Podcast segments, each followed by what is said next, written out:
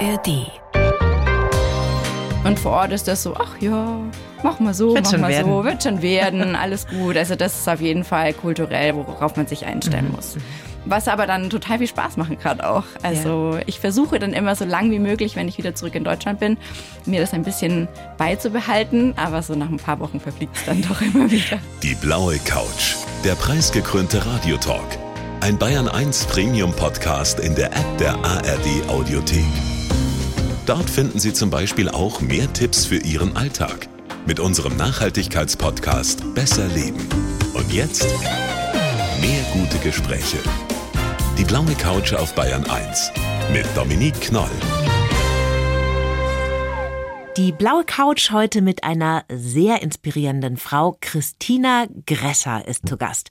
Unternehmensberaterin, Energiewunder, so würde ich sie jetzt auch mal bezeichnen. Mama und Pflegemama von sehr, sehr vielen Kindern in Nigeria. Herzlich willkommen. Ich freue mich sehr. Vielen Dank, dass ich kommen darf. Sie leben mit Mann und mit Kindern ja im schönen Mittelfranken in Schwabach bei Nürnberg. Was fasziniert Sie denn so an Nigeria?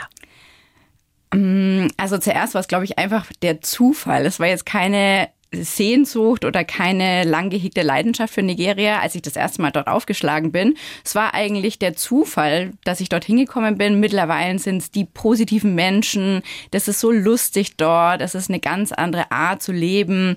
Es ist laut, es ist eng, aber herrlich. Ja, ja. Ich habe gerade mal nachgeschaut, heute hat es da 37 Grad und das ist so die Temperatur durchs Jahr, oder? Ja, ich würde fast sagen, dass es noch am unteren Ende ist. Durch die hohe Luftfeuchtigkeit fühlt sich das natürlich oft noch deutlich heißer an. Aber, oh, wow. Ja.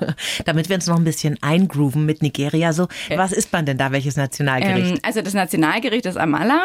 Das ist im Endeffekt ein weißer, mehliger Teigkloß und da kommt so eine grüne Soße drauf, ähm, manchmal auch braun und dazu gibt's einen ledrigen, hautigen Stück Fleisch noch dazu. Also nichts, was ich empfehlen könnte und liebe Okay. Nigerianer verzeiht es mir.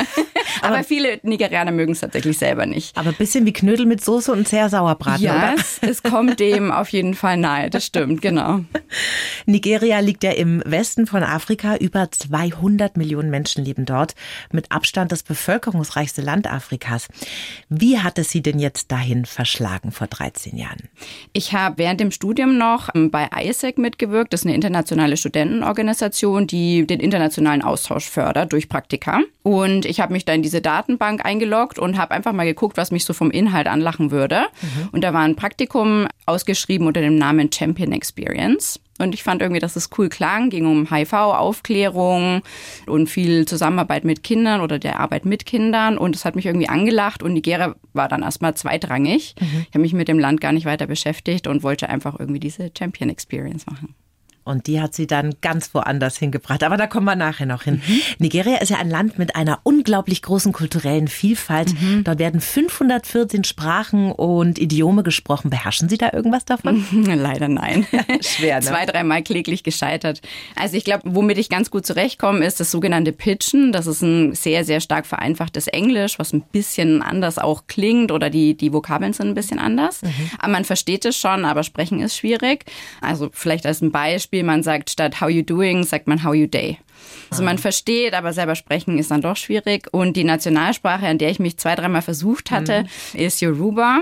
Aber auch das sehr, sehr schwierig und sehr fern von den romanischen Sprachen. Deswegen, trotz Nachhilfe, eins meiner Kinder kläglich gescheitert. Können Sie ein Wort in dieser Sprache? Kilon Chile zum Beispiel heißt, ähm, hallo, wie geht's, was geht ab? Kilonchele. Das Genau. merken wir uns jetzt Ja. einfach mal. Wenn wir einen Menschen aus Nigeria treffen, dann können wir den höflich begrüßen. Genau, zumindest wenn er Yoruba spricht. Wie Ja. Sie schon gesagt haben, es gibt Ja. sehr viele Sprachen. Mhm, Und die verstehen sich auch nicht untereinander dann, nicht unbedingt. Wenn Sie die traditionellen Sprachen sprechen, eher nein. Ist das kompliziert. Aber ich denke mal, man kommt mit Englisch ganz gut durch. Ne? Ja, doch. Ja. Außer so jetzt, wenn man ganz auf dem Land ist, dann wird es auch mit Englisch schwierig, aber ich sag so in den größeren Städten definitiv mit Englisch. Frau Gresser, wir haben einen Lebenslauf geschrieben, machen wir für jeden Gast, haben Sie bestimmt schon mitbekommen.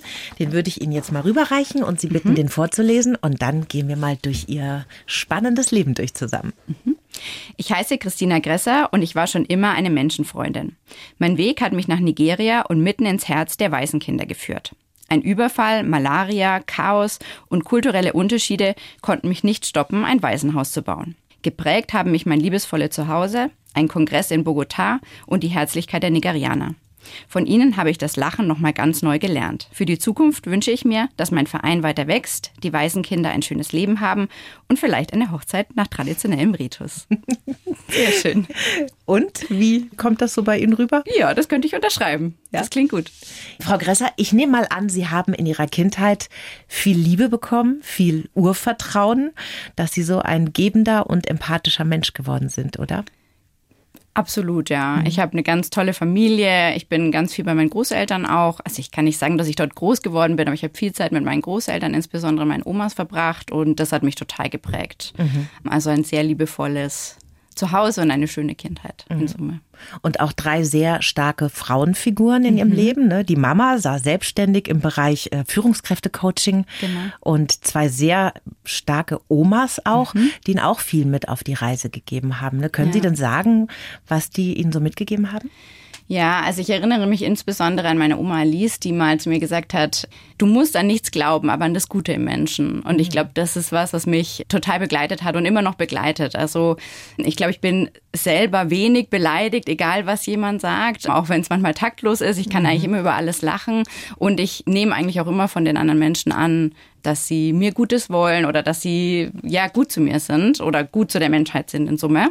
Mhm. Ich glaube, das ist das eine, was mich sehr geprägt hat von meiner einen Oma und von meiner Mama insbesondere, dass so, da steht eine Grenze, die haue ich jetzt weg. Also ähm, so dieses schön. absolut, ich probiere mich aus, ich gehe mal in jede Richtung, wo ich Lust drauf habe, ich habe keine Angst, was Neues auszuprobieren.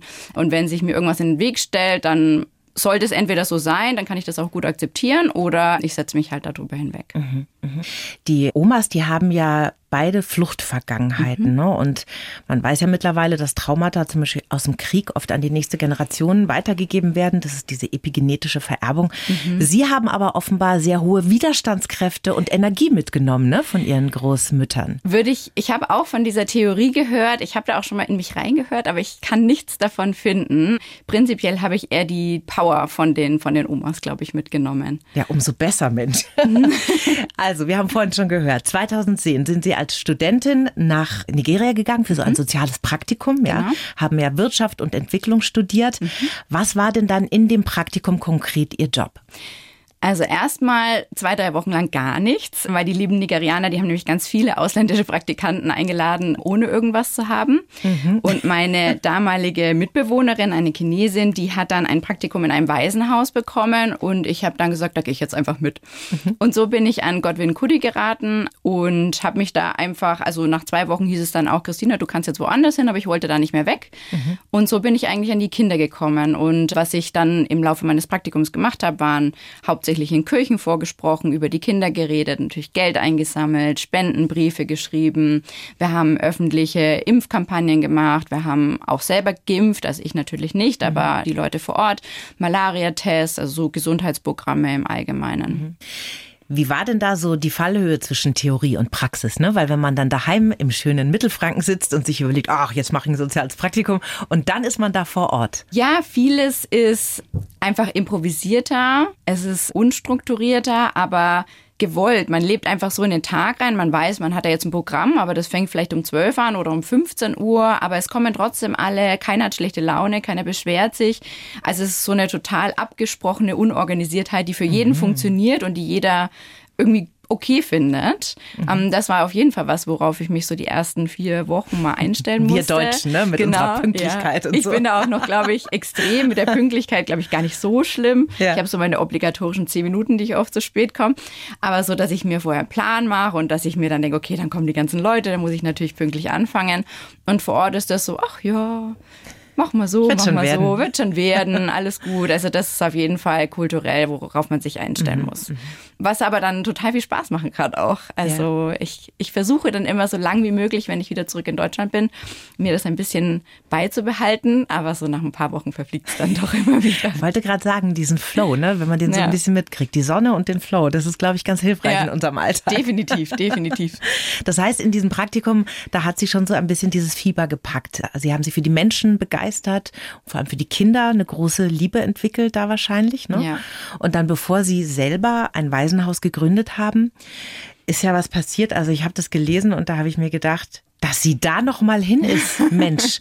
Also da war eine Rundreise zum Abschluss ihres Aufenthalts geplant und da gab es einen bewaffneten Überfall. Vielleicht können Sie uns diese Geschichte noch mal erzählen. Ja, wir sind damals von Abuja, das ist die Hauptstadt, wollten wir zurück nach Lagos und das ist schon eine Tagesreise mit den Öffentlichen. Mhm. Und wir wollten uns die Zeit ein bisschen angenehmer machen und einen Nachtbus nehmen, um einfach zu schlafen mhm. über diese 12, 14, 15 Stunden, die wir da im Bus saßen. Und wir sind dann mit zwei Bussen gestartet, die hintereinander hergefahren sind, aus Sicherheitsgründen, weil eben Überfälle an der Tagesordnung stehen. Ich war ohnehin schon ein bisschen verunsichert, aber dieser Godwin Cuddy, von dem ich vorhin schon erzählt mhm. habe, der ist, ja, der geht einfach auf Zehenspitzen durchs Leben. Das war so Ihr Vertrauter so. da auch vor Ort, ne? Genau, mhm. richtig. Der war auch dabei und der meinte so, kein Problem, kein Problem. Also sind wir in diesen Bus gestiegen. Wir hatten drei Waisenkinder, die wir mit nach Lagos nehmen wollten, auch mit dabei und noch eine weitere Deutsche. Und wir haben dann zweimal kurz hintereinander an einer Tankstelle angehalten. Mhm. Und das hat mich ein bisschen verwundert, aber gut, Nigerianer halt, mhm. haben schon einen Plan. Und dann sind wir fünf Minuten später ziemlich abgelegen in so einen Busch gefahren, also oh in, in Wald, Waldeck. Und ich dachte mir schon, ich drehe mich gerade noch so um, wollte nach dem zweiten Bus schauen. In dem Moment habe ich ein ganz, ganz helles Licht gesehen. Und in dem Moment sind auch schon die ganzen Scheiben kaputt gewesen. Also der komplette Bus wurde quasi gestoppt. Die haben was auf die Straße gelegt, sofort die kompletten Fenster eingeschlagen. Mhm. Also es war natürlich stockfinster, alle Passagiere raus, auf, also buchstäblich auf einen Haufen gelegt, mit Stöcken draufgekloppt. Wahrscheinlich mit den einfach, Kindern. Ja. Ach du Schreck. Ja, in dem Moment wusste ich auch gar nicht, wo rechts und links ist. Also ich war froh, dass ich noch wusste, wo ich bin, sozusagen. Also ich lag da auf diesem Haufen, habe auch einen Stockschlag abbekommen. Und dann hat sich, hat es ein bisschen gedauert und dann hat sich die Lage ja dann ein bisschen entschleunigt, sage ich einfach mal. Also mhm. sie haben dann angefangen, uns entfernt voneinander auf der Straße auf den Bauch zu legen. Wir mussten die Augen zumachen.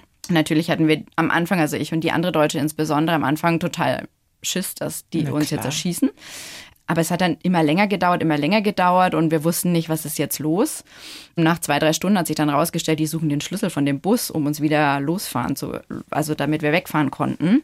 Sie lagen ähm, da drei Stunden auf dem Bauch. Fast, ja. Also eine Stunde auf jeden mhm. Fall. Und dann haben sie uns erlaubt, uns in den Straßengraben zu setzen. Mhm. Dann ging natürlich das Getuschel los und dann sah es so aus, als würden die Überfaller ähm, so ein bisschen die Kontrolle verlieren über mhm. die Situation, weil mhm. die Leute auch gesagt haben, ich muss jetzt auf Toilette, ich muss jetzt dies, ich muss jenes. Mhm. Also sie, sie wurden dann so ein bisschen aufständerisch. Und ja, dann hat sich die Lage so ein bisschen entspannt und nach drei Stunden in etwa durften wir in den Bus wieder rein. Die haben ihn kurz geschlossen und wir durften dann nach Lagos zurückfahren. Oh mein Gott, mit Puddingknien oder wie verarbeitet man denn sowas? Das ist ja ein Schock. Ja, also währenddessen, glaube ich, war ich relativ nüchtern, aber sobald ich im Bus war, mhm. hatte ich meinen Zusammenbruch ja. und habe dann natürlich geweint, bis wir dann in Lagos waren. Mhm.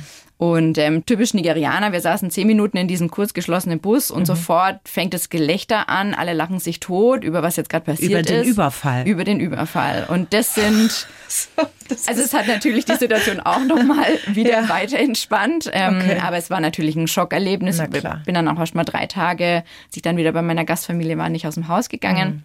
Mhm. Wollte natürlich auch nach Hause fliegen, aber auch da wieder meine Mama, so ist es jetzt wünschst du dir das jetzt so, dass es so zu Ende geht oder schaffst du vielleicht noch die zwei Wochen? Also gar nicht so im Sinne von, stell dich nicht so an, Kind, mhm. sondern so, das war jetzt so schön bislang und du hast so viele tolle Sachen erlebt. Lass es dir nicht kaputt machen. Genau, willst ja. es damit enden lassen. Und ich bin dann tatsächlich noch zwei Wochen. Also ist natürlich ein wahnsinnig toller und schlauer Ansatz, ja. aber man braucht auch mal diese Kraft, nach so einem Vorkommnis dann wirklich noch da zu bleiben und sagen, ich möchte das zu einem guten Ende bringen. Ne? Ja, und auch als Mama, jetzt kann ich es ja nachempfinden, ja. jetzt mit zwei kleinen Gott. Kindern, also wenn denen sowas passiert und mhm. dann würde ich sowas sagen, aber gut, ich war jetzt auch schon deutlich älter und letztendlich war es genau das Richtige. Mhm. Die meisten Mütter würden da wahrscheinlich löwenartig in ein Flugzeug steigen und den fliegen, sagen, komm nach Hause, Kind. Ja, aber natürlich so, ja. wie Sie es gemacht haben, ist es einfach die beste Lösung. Hat Sie denn dieses Erlebnis irgendwie auch geprägt für Ihre Aufenthalte danach in Nigeria? Weil da verliert man ja so ein bisschen das Vertrauen in ein Land, ne? Ja, also die Regel, dass wenn es dunkel außen ist, ich nicht mehr vor die Tür gehe, die hat sich noch verfestigt. Mhm. Das war vorher ein bisschen so, hm, was soll schon passieren? Aber jetzt ist es wirklich so, ich gehe auf jeden Fall nach Hause. Manchmal, ich meine, Sie haben es vorhin gesagt, das ist eine Megastadt. Wir stehen sehr, sehr viel im Stau. Mhm. Manchmal kann ich es nicht verhindern, dass es, wenn es schon dunkel ist, ich halt immer noch im Stau stehe und nicht rechtzeitig nach Hause komme. Da fange ich dann manchmal an, panisch irgendwie die SIM-Karte aus meinem Handy rauszunehmen und in den BH zu stopfen. Also das okay. sind dann so kleine Überbleibsel. Aber ich würde sagen, in Summe. Gut verkraftet. Okay. Sie sind ja auch wiedergekommen und wie Sie wiedergekommen sind. Also genau. Sozialpraktikum, dann wieder Deutschland und dann hat sie das aber nicht losgelassen. Ne? Wie kam es denn dann zu diesem Waisenhausprojekt, das Sie da angegangen sind? Eigentlich über einen Zeitungsartikel, der dann in den Nürnberger Nachrichten erschienen ist. Und dann hat mich eine Dame von äh, Zonta angeschrieben oder angerufen vielmehr und meinte so, ja, mit ein paar Spenden, das kann ja wohl nicht alles sein. Sie müssen da was Größeres draus machen. Mhm. Und dann, ja, habe ich mir irgendwie Gedanken gemacht und dann habe ich mir einen Architekten gesucht. Dann habe ich mir jemanden gesucht, der mir so ein bisschen mit Homepage, mit Flyern etc. geholfen hat. Und dann haben wir das so ein bisschen größer aufgezogen mhm. und lange, lange Spenden gesammelt. Also ich glaube zwei Jahre, bis wir das Geld zusammen hatten. Und Wie viele haben Sie da gebraucht? Also ich bin mit ungefähr 40.000 auf dem Konto dann runtergeflogen mhm. Und wir haben dann über die Monate danach, aber ich würde in Summe sagen, vielleicht so 100.000 Euro für dieses Haus dann aufgewendet. Mhm. mhm. Genau, und ich war noch zwischenzeitlich, bevor wir gebaut haben, noch zweimal unten. Das habe ich immer auf eigene Kosten gemacht. Also wenn ich runtergeflogen bin, dann immer auf eigene Kosten und das Haus haben wir dann eben von, von Spenden bezahlt.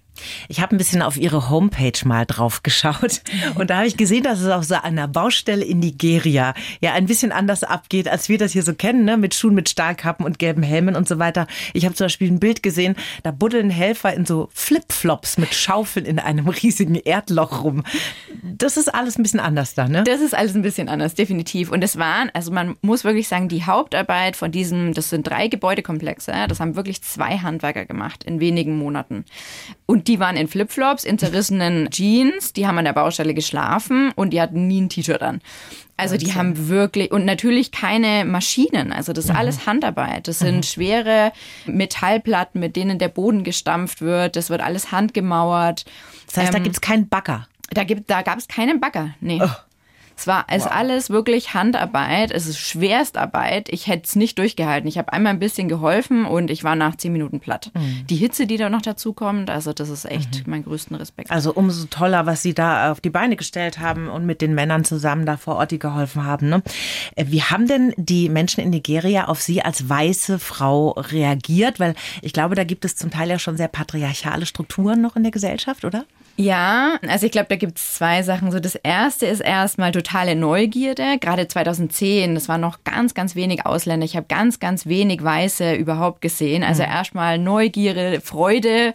Viele wollen natürlich dann sich mit einem unterhalten, auch anfassen, Haare, Haut, wie sich das so mhm. anfühlt.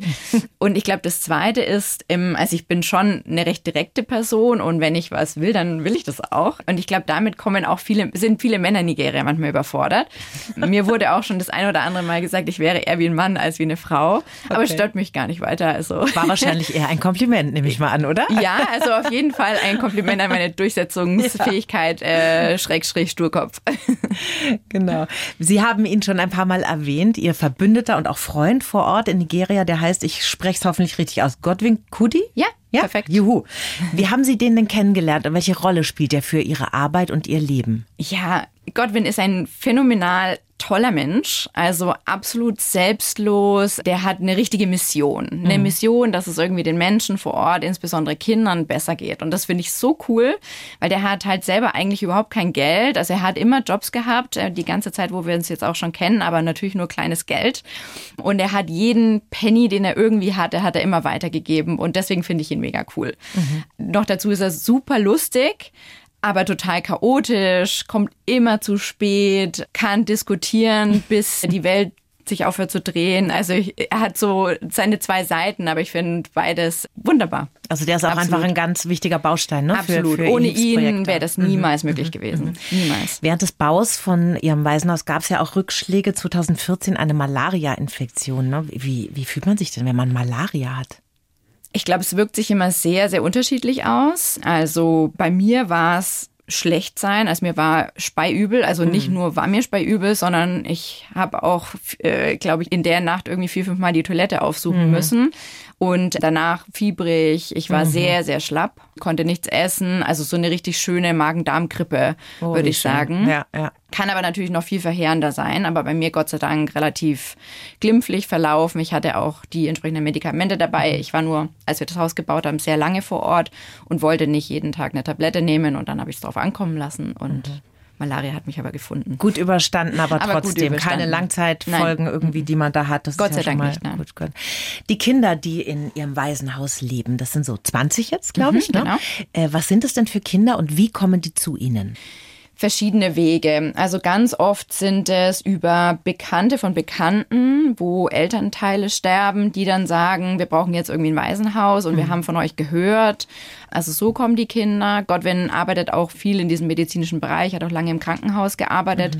Dort bekommt man sowas eben auch mit, dass Kinder verstoßen werden, weil halt die Eltern zum Beispiel an HIV-Aids gestorben sind.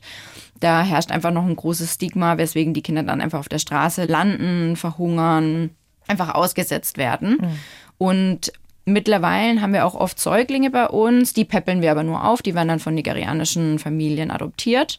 Die bleiben nicht lange bei uns, während ältere Kinder, ich sag mal so ab vier, fünf, die bleiben dann bei uns auch langfristig. Und die werden dann beschult ja, und genau. auch irgendwie ins Berufsleben begleitet oder wie geht's dann weiter nach der Schule? Genau. Mir war super wichtig, dass das wie eine Familie ist. Also kein Kind muss ab 16 oder ab 18 unser Haus verlassen. Wir haben jetzt mittlerweile auch vier, fünf Kinder, die schon studieren. Die kommen halt nur in den Semesterferien.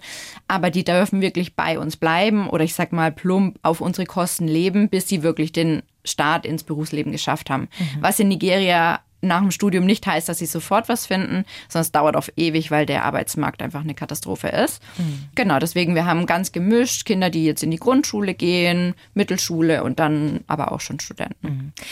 Sie sind ja mittlerweile auch selber Mama. Mhm. Ne? Hat sich das denn irgendwie noch mal was verändert zu Ihrem Gefühl zu Kindern? Weil ich kann mich erinnern, als ich meine Tochter dann bekommen habe, irgendwie wird man da so ein bisschen ein anderer Mensch auch, oder? Wenn man ein Kind bekommen hat. Absolut, absolut. Ich glaube, wie ich oft drüber nachgedacht habe, ich meine, vorher tun einem Waisenkinder auch schon leid. Ja, Ja, klar. Also man hat ein totales Mitgefühl. Aber wenn ich jetzt sehe, wie sehr meine Kinder diese Sicherheit brauchen, Mama kommt immer um die Uhrzeit und holt mich von der Kita ab. Mama bringt mich ins Bett. Mama ist in der Früh da, wenn ich aufwache. Und bei den Kindern ist es einfach nicht so. Die haben so ein total verstörtes Sicherheitsgefühl, weil sie werden halt einfach von einem zum anderen gereicht. Und ich glaube, das habe ich nochmal so ganz stark verinnerlicht und Mhm. denke mir, wie verloren müssen sich diese Kinder oft fühlen, Ja. die nicht wissen, wo sie jetzt hinkommen, wer sich mit ihnen beschäftigt, wer dafür sorgt, dass sie was zu essen bekommen. Also das ist, glaube ich, was, was mich schon nochmal geprägt hat. Ja. Das ist halt erschüttertes Urvertrauen, ne? Ja, und das absolut. lässt uns ja stark durchs Leben gehen, wenn wir das gleich mit auf die Reise kriegen. Und wenn das nicht da ist, dann muss man sich das ganz, ganz arg mühsam wieder erarbeiten. Ja. Ne? Aber ist ja gut, dass dann 20 Kinder bei Ihnen sind und so gut ins Leben gebracht werden. Sie haben ja auch einen Verein gegründet, den Future Hope Orphanage Home. Der soll dieses Waisenhaus unterstützen, finanzieren. Das heißt alles auf Spendenbasis, oder? Genau, richtig. Ich bin eigentlich ein bisschen stolz drauf, dass wir so ganz viele kleine Spenden hatten. Also Es war viel Arbeit für mich als Studentin. Wir haben wirklich von 5 Euro bis 100 Euro irgendwie ganz viele Beträge eingesammelt, haben auf dem Weihnachtsmarkt verkauft, haben irgendwelche Essenssachen verkauft. Also es ist wirklich so ein Gemeinschaftswerk von ganz, ganz vielen treuen Spenderinnen und Spendern. Aber genau, es ist komplett spendenbasiert, hauptsächlich oder sehr viel bekommen wir über die Patenschaften von den Kindern, weil wir schon auch einen Bedarf haben. Also auch Studium, Schule in Nigeria kostet was. Wir wollen uns ja auch zu Dienern einer guten Sache machen. Das heißt, wenn man jetzt gerne was spenden möchte, was tut man da? Wo geht man hin? Wo muss man klicken? Genau, am besten geht man auf www.fhoh.eu. Da findet man eigentlich alle Infos. Man kann auch auf Facebook gehen unter meinem Namen, Christina Gresser, oder auf Instagram, Christina Tokumbo, so heiße ich, das ist mein nigerianischer Name. Ah, ja. Kann man auf Instagram uns auch finden und da kriegt man dann alle Infos, die man braucht. Das heißt, das ist Christina übersetzt oder wie muss man sich das vorstellen? Nee, tatsächlich heißt Tokumbo sowas wie Second Hand. Oh. Ähm, also ich glaube, wortwörtlich übersetzt heißt es kam von Übersee, Ja. aber es wird vor Ort eben Ah. für Second Hand Ware benutzt. Und das war ein Name, den mir meine erste Gastfamilie gegeben hat. Sie haben nach einem nigerianischen Namen gesucht und kam von Übersee. War irgendwie passend, aber dass Ah. es Second Hand heißt, fand ich am Anfang auch ein bisschen komisch, aber mittlerweile habe ich mich sehr gut damit angefreundet. Nicht groß hinterfragen. Ne? Nee. Sie haben ja ein Buch geschrieben über Ihre Zeit in Nigeria. Bunt, laut und lebensfroh oder wie eine Studentin ein Waisenhaus in Nigeria baut. Und in diesem Buch gibt es richtig viel zu lachen. Vielleicht verraten Sie jetzt mal so ein bisschen zum Heißmachen Ihre Lieblingsanekdote. Oh, meine Lieblingsanekdote. Es sind so viele gute Geschichten. Ich weiß schon, es ist jetzt schwer. Aber Ja. ich wollte jetzt keine aussuchen. Ich dachte, das macht jetzt die Autorin. Ja, also vielleicht fange ich kurz so an. Ich glaube, was prinzipiell mir in dem Buch total wichtig war, ist, dass es lustig ist. Mhm. Ich wollte kein Buch über ach, die armen Waisenkinder schreiben, sondern es soll irgendwie Lust auf die lustigen Nigerianer machen. Ich habe vor Ort selbst sehr, sehr viel gelacht, musste auch viel über mich selbst lachen. Es gibt da so einige Toilettengeschichten, die ich jetzt nicht breit trete, aber die ich dort ähm, verarbeitet habe, kann man mehr oder weniger sagen. Viele Stausituationen, wie die Nigerianer Auto fahren, natürlich die ganzen großen und kleinen Katastrophen, die uns auf der Baustelle begegnet sind. Also nur mal um eine Anekdote zu erzählen. Wir sind übers Wochenende meistens wieder ins Waisenhaus gefahren, also von der Baustelle weg und sind dann mit einem deutschen Architekten oder angehenden Architekten, wir hatten auch noch ein paar andere Volunteers, haben dann das Wochenende im Waisenhaus verbracht, sind am Montag wieder auf der Baustelle gewesen und die Wände waren komplett hochgemauert. Also von 10 Zentimeter, als wir wegfuhren, mhm. zu drei Metern, als wir wieder kamen. Aber Fenster, Türen, ach stimmt. Haben wir vergessen. Da mussten wir irgendwie 50 Prozent dieses Baus wieder einhauen, was Gott sei Dank relativ leicht ging. Noch die Fenster, die Türen mitdenken.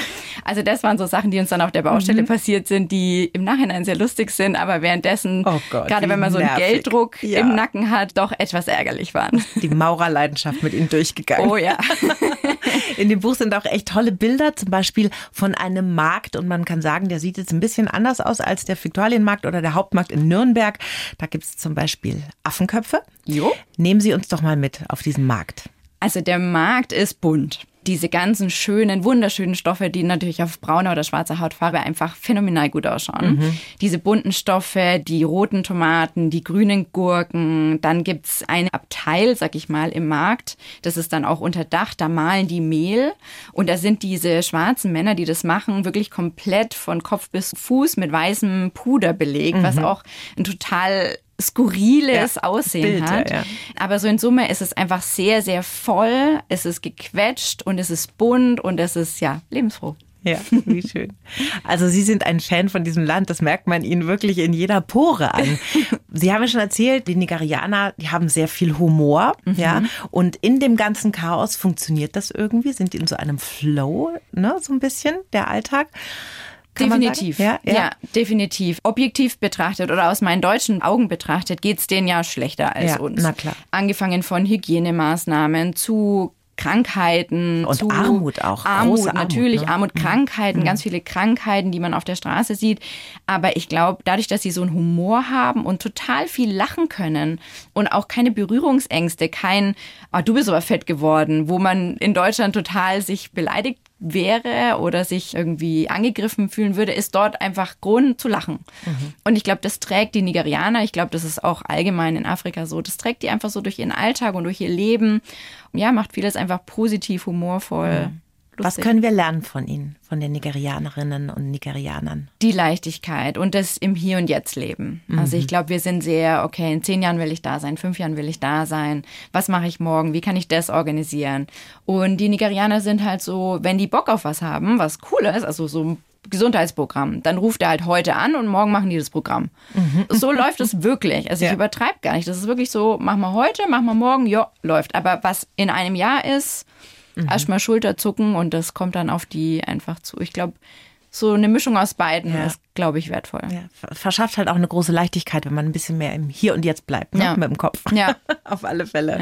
Wir haben ja vorhin in Ihrem Lebenslauf gehört, Sie würden gerne auf nigerianische Art und Weise nochmal heiraten vielleicht. Hm. Wie heiratet man denn da?